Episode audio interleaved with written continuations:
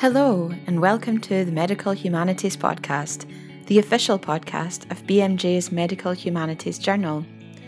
We invite you to listen in and join the conversation, from academic discussions happening in our journal to interviews with filmmakers and artists, and global perspectives on health and medicine from around the world.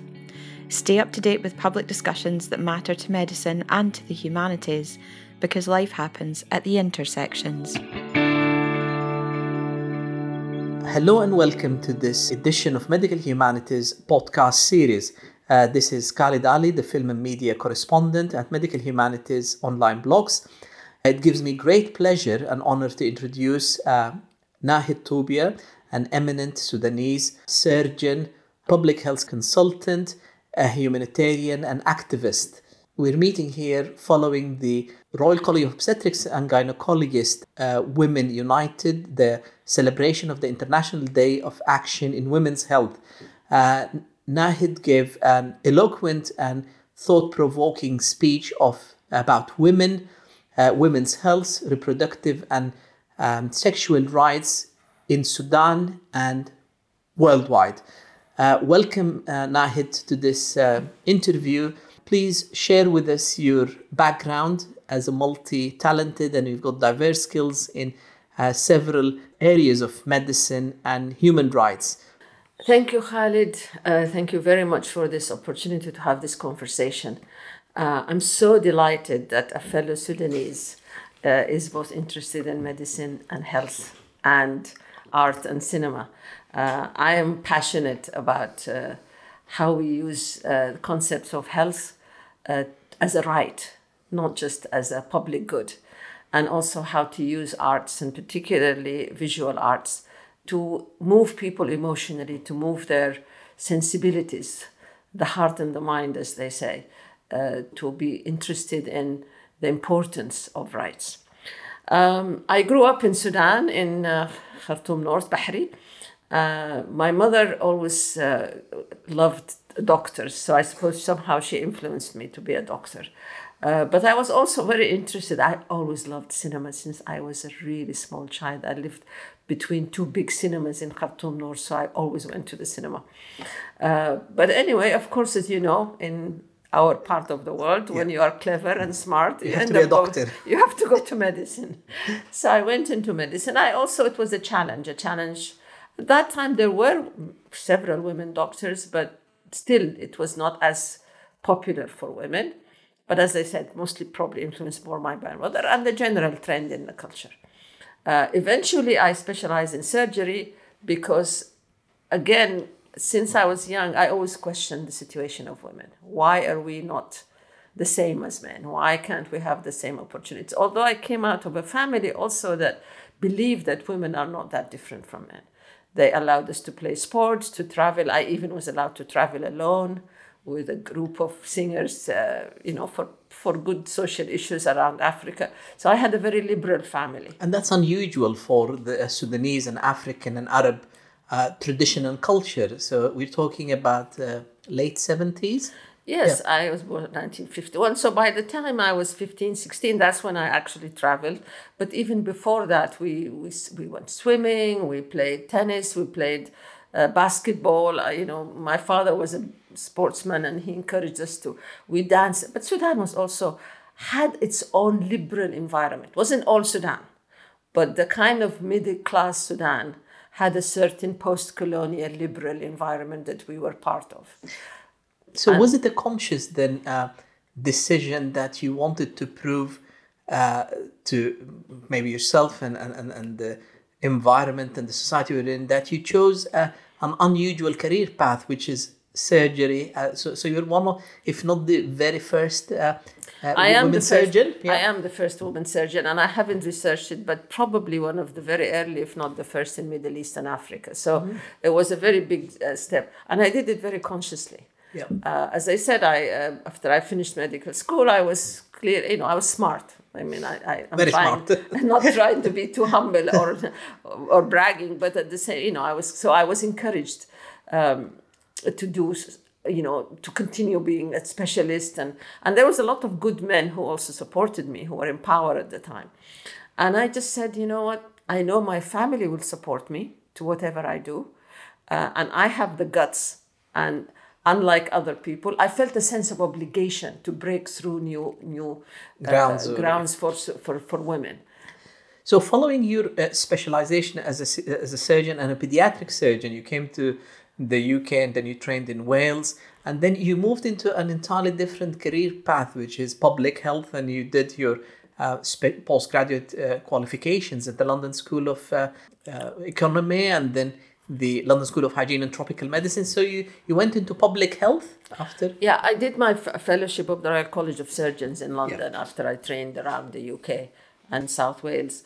Uh, and then I just I, went back. I, I practiced surgery for about 15 years, uh, or in med, you know, pre-specialization, as it was all together about 15 years. And then I just uh, when I when Sudan started getting politically difficult uh, to to be able to continue in Sudan, and I was active uh, socially and politically to some extent in the doctors' union. As you know, the doctors' union has been at the forefront of all uprisings in Sudan. In 64, in, in 85, I, I played a big role and I was put in prison for that. And so when Sudan started going back again and the Islamists were taking over, I decided I have to leave. It was not a healthy place to stay. And I decided, no, I'm going to get out and I'm going to find a way to combine my interest in social and political change with health. Uh, so I thought even of going sociology. I thought that's too far. So I had to go to some kind of public health. And I found this degree in health planning and financing, which kind of understand how to create systems that are equitable uh, in health. And that was important to me. And that took you to new grounds and new ventures. So you went to New York and you established uh, a new, uh, or you proved yourself in a new challenging area. And then that you moved into women's uh, issues and um, rights on a global scale. Tell us about your experience in New York. Yeah, it was almost a, a natural uh, progression. I was interested in women issues even when I was in deep clinical practice. So I had it as a side uh, gig, as they say. I used to write and I would go to conferences, but on my spare time. So when I got out of clinical, it just became more and more natural to combine my interest in women's issues and my interest in health. Unfortunate for me, the concept of reproductive health was just burgeoning. It actually started in New York around that time And you were there. and I was I was there almost in the first year after the whole idea of reproductive health, not mm. even rights or sexual, mm. just reproductive health. Today, people would think, how you know they thought this concept has been there all the time. No, it's actually started in the late '80s and early '90s. And you assumed very senior positions. So t- tell us about the roles that and the organizations that you worked in and you led eventually in New York. Yes, I went to present a paper at the Population Council in New York, and they immediately offered me a job. And And that was when?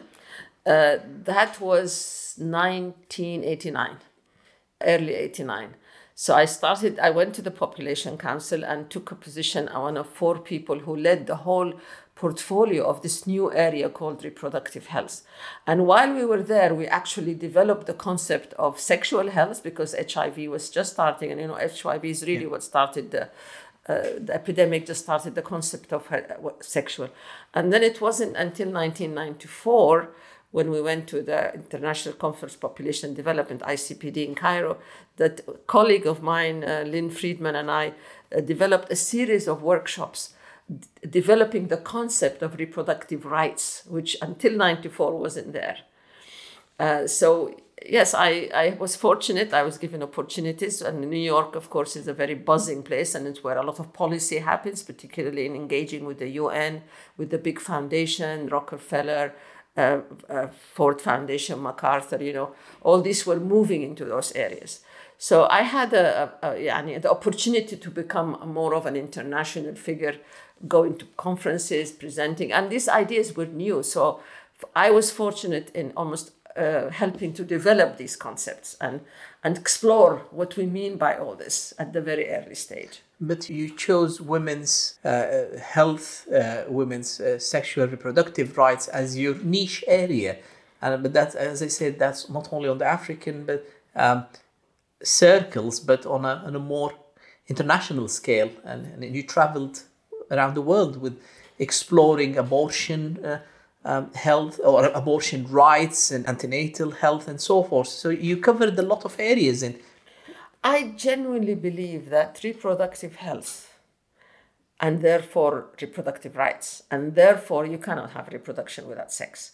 So sexual health, sexual rights. So it has to be the four combination is central to every human being's life. I have not met a person who is in a relationship or not, who is married or not, who's had children or not, who wants to stay celibate or have a lot of partners, who is not affected by this area. It's just seen. It's and it's where the exact crossing between the social, economic, and the med- medical or the health. The health and well-being. Uh, of course, I also believe all diseases have a social issues. TB has a social, HIV, everything has a social and political Dimension. side.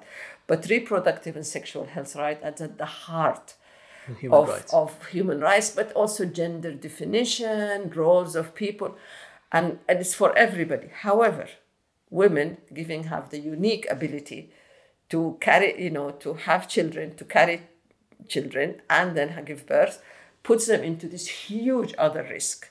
From the moment they have sex, whether they want it or not, to when getting pregnant, to whether they can or cannot keep that child, want or not want to keep that child, to how their pregnancy continues, to how they carry their children, how they take care of the children. Reproductive and sexual health are at, at the heart of anything to do with women. Not whether you're a CEO or a farmer in Zimbabwe, you are affected by your reproduction. So, to me, being a women's activist, it's just natural that I was thrown into reproductive and sexual health and rights. And of course, the rights aspect is when women don't have the rights for proper health and care and and even controlling their sexuality and reproduction, then they can't be part of the public life. And you, engaged with uh, health and policy and laws and regulations and, and setting agendas on international level. So uh, tell us about your Rainbow organization. Then we'll come and talk about the new organized the institute that you you've uh, led. in Rainbow stood for Research, Action, and Information Network for Bodily Integrity of Women. Uh, we wanted to work on all aspects of bodily integrity and the rights of women to their own bodies. However, this was also the first uh, international organization led by African women. And I needed to challenge that idea that the word international means Western countries and Western people. Uh, we can be international and be African. That was to me a very, an African led by African women. That was the first challenge. Um, of course, we tackled the issue of female genital mutilation, not because exclusively that's what we think the whole spectrum of women's bodily integrity, but it was the very big African issue. And uh, almost hijacked by the West to, to show Africans as being primitive and uh, barbaric and all that. And we wanted to turn it around, and we did, to make it a women's rights issue, get the African women's movement to stand behind it, because they kind of didn't want to get near it. There is an African women's movement. They just didn't want to come near it because the West was using it almost as a stick to beat Africans with. And we turned it around and made it a woman's rights to her body, to her sexuality. And yes, through that, we were able, through Rainbow, to articulate policies to everything from the World Bank to UNICEF to uh, all the international agencies, the World Health Organization, producing technical and very well thought through documentation, research, so that again it doesn't become a political fight, but it also, you know, I believe in combining science and activism. And you used as well that platform, Rainbow, to um, provide and produce uh, information, material, training, education to healthcare professional, social workers. So use that as a as a lobbying, but as well as to train and support the workers in the field. Absolutely. Uh, just as an example, we produce lots of training material. where We produce some material for the American Association of OBGYN Society that is now being trained all over the, the United States. Uh, we also produced something called Caring for Women with Circumcision, which was given a four star review by the British Medical Journal. And that is also, copies of that are in every medical school in the United States and, and, and very well uh, used all over the world. Uh, again, as I said, I believe that we as doctors, we have to use science and our knowledge to also make statements about social issues and also uh, go to those who, you know, maybe activists who sometimes don't have the scientific knowledge and sometimes they veer from the facts because they're enthusiastic, let's say. Mm-hmm. I think, uh, I believe that we can combine science activism to make well argued uh, statements about how we should fight for the rights of all people, whether it's disabled or women or children or men. And, and, and you have authored several books, subjects relating to women's health and well being. So tell us about what led you to um, author, uh, write those books. And, and so, so because it's again for, for a, a practicing doctor and a public health consultant and an activist and a humanitarian to write it all up and, and, and share it on a different platform. These are special skills. Well, I just had to train myself, I suppose, and, and do the hard work, and it's hard work. But again, it's uh, creating um, uh, credibility. Yeah. Uh, I think standing on microphones, and I speak very well in microphones, but it still kind of goes into the air and it becomes a sort of activism that can be taken lightly. I think by producing well researched and well documented books, it, it's more lasting, it reaches more people, and it also gives you that, as I said, credibility that you're not just talking. Yeah. And now you've founded a new organization, a new institute uh, for uh, reproductive and sexual health in Sudan. So tell us about the new institute and the creative um, element to it. My love for Sudan, Sudan has never waned. I, I never really wanted to live abroad. I left Sudan because I had to. I enjoyed being in England. I enjoyed being in America. I think there is a part of me has learned. I, I consider myself, there are pieces of me that is American and British and Egyptian and whatever. But deep inside, I'm the, the little girl who grew up in Khartoum North. And my love and understanding and passion for Sudanese society, just I cannot replicate it. I enjoy being in other places. So I always wanted to go back. So I, when I got that what I needed internationally in terms of you know, as I said, I say fame and fortune, not much fortune, but at least I, I felt satisfied. I needed to go back and serve what I consider are closer to, to me, my people. So I went back to Sudan and I've been really trying, but the conditions, the political situation was very bad. I needed to bring back sexual reproductive health and rights to women in Sudan, to youth in Sudan, both women and women, uh, and to even the girls in Sudan who are still to this day being cut and mutilated and uh, you know, given away in, in child marriage. So I went back and struggled for many years and, and tried to get back my name in Sudan so that I can have the credibility. Again, it's all about credibility. Uh, I believe that we should have power and use our power positively. You said, you know, how I use my skills. It's being a doctor, being an international name, being a lot of things, you know, being part of the UN and human rights organization globally when I made my international name, then I could come to Sudan and have the power and the name to actually make change. Then I started realizing the change that happened to Sudan while I was away, which is the number of young people, educated young people. We have about 60% of the population under 60. They are increasingly urbanizing, if not at Khartoum, but in uh, mostly Khartoum, but also in many other cities, Port Sudan, Madani, Ubaid, uh, you name it, Fashir. And we have 130 universities. We have a tsunami. I could see the tsunami of young people coming, and I interacted with, I would say, thousands of them through different activities. So at some point, I realized I should then combine my deeper skills, which my understanding of sexual reproductive health and rights, my connection to young people, and start an institution that would be lasting for Sudan it's nice to do activities, but then I need it. I think to create an institution is to create a country of institutions.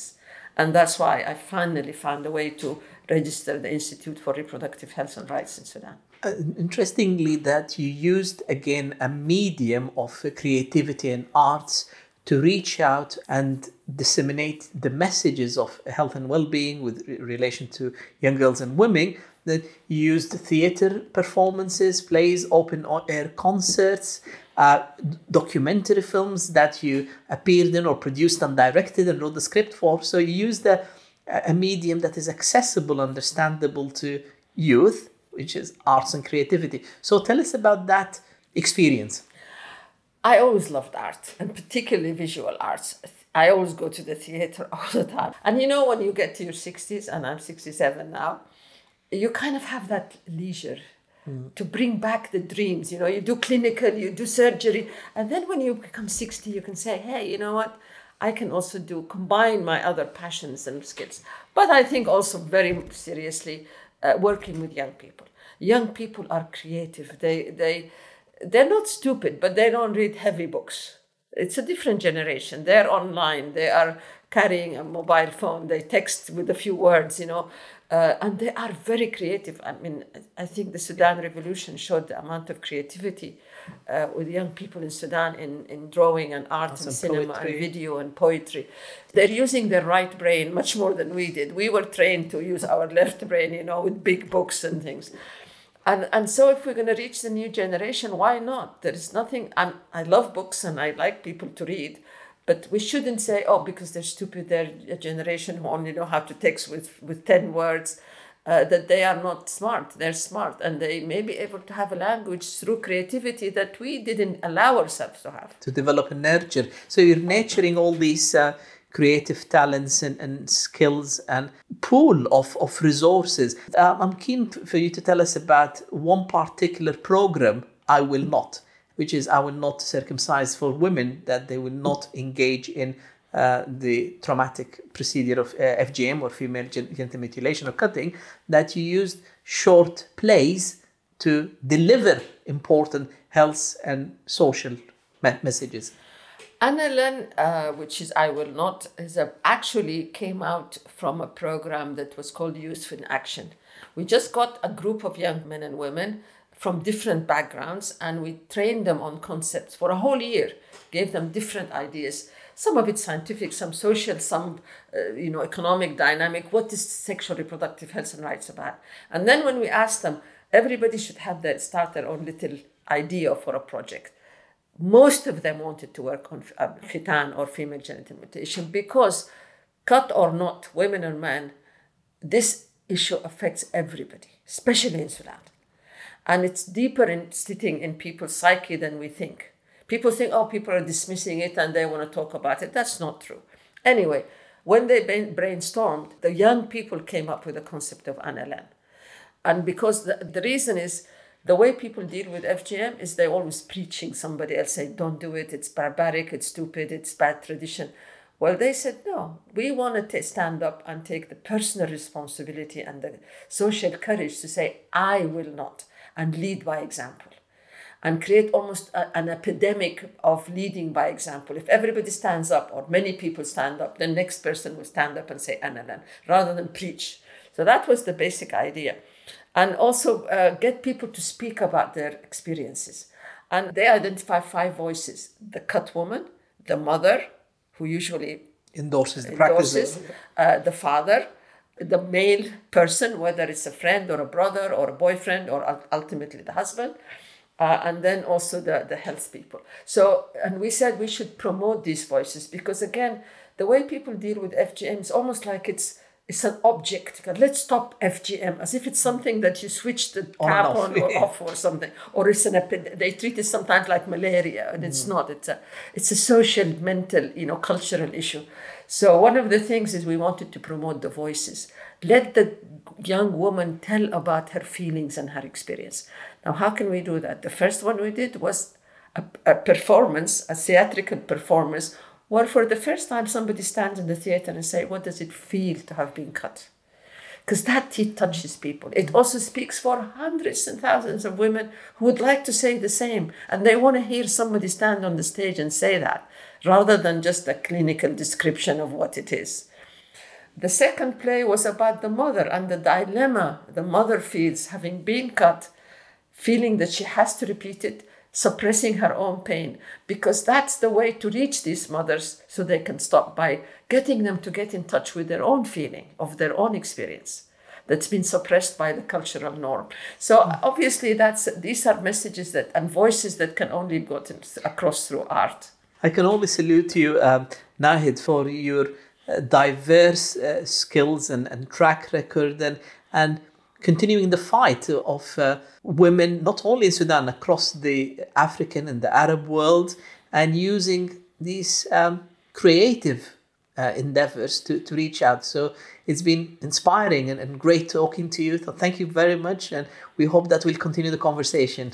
Thank you, Khalid, and I hope we'll have some ways to collaborate in the future together. Indeed, we will. Thank you very much. Thank you. Thank you for listening to the Medical Humanities podcast. Stay in touch by reading the journal or our blog online. Just follow the links in the episode description. We're also on Twitter at medhums underscore BMJ or find us on Facebook.